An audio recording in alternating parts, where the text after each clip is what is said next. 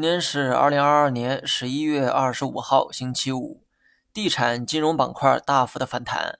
这个呢，主要得益于政策释放的一些利好。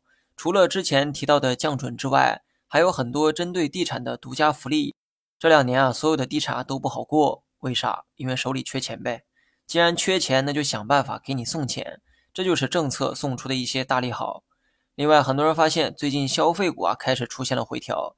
而我想说的是，回调的何止消费股一个，市场百分之八十的行业都在下跌。从指数来看，也只有上证还算坚挺。你看一看创业板和科创板都绿成啥样了？以前买消费看的是业绩，业绩也是数据，数据摆在那儿，你想看跌也很难。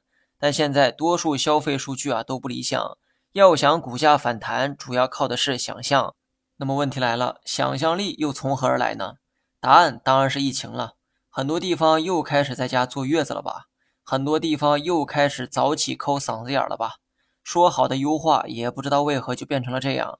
数据没回暖，仅剩的想象力也被现实泼了一盆冷水，股价它不跌才怪。长线我肯定是看涨消费股哈，但短线我真的无能为力。就像没人能预测未来一样，我也预测不出大家长们的脑子里在想些什么。回到市场的技术面，上证收出了一根小阳线，太不容易了哈！这个阳线啊，真是给足了我面子。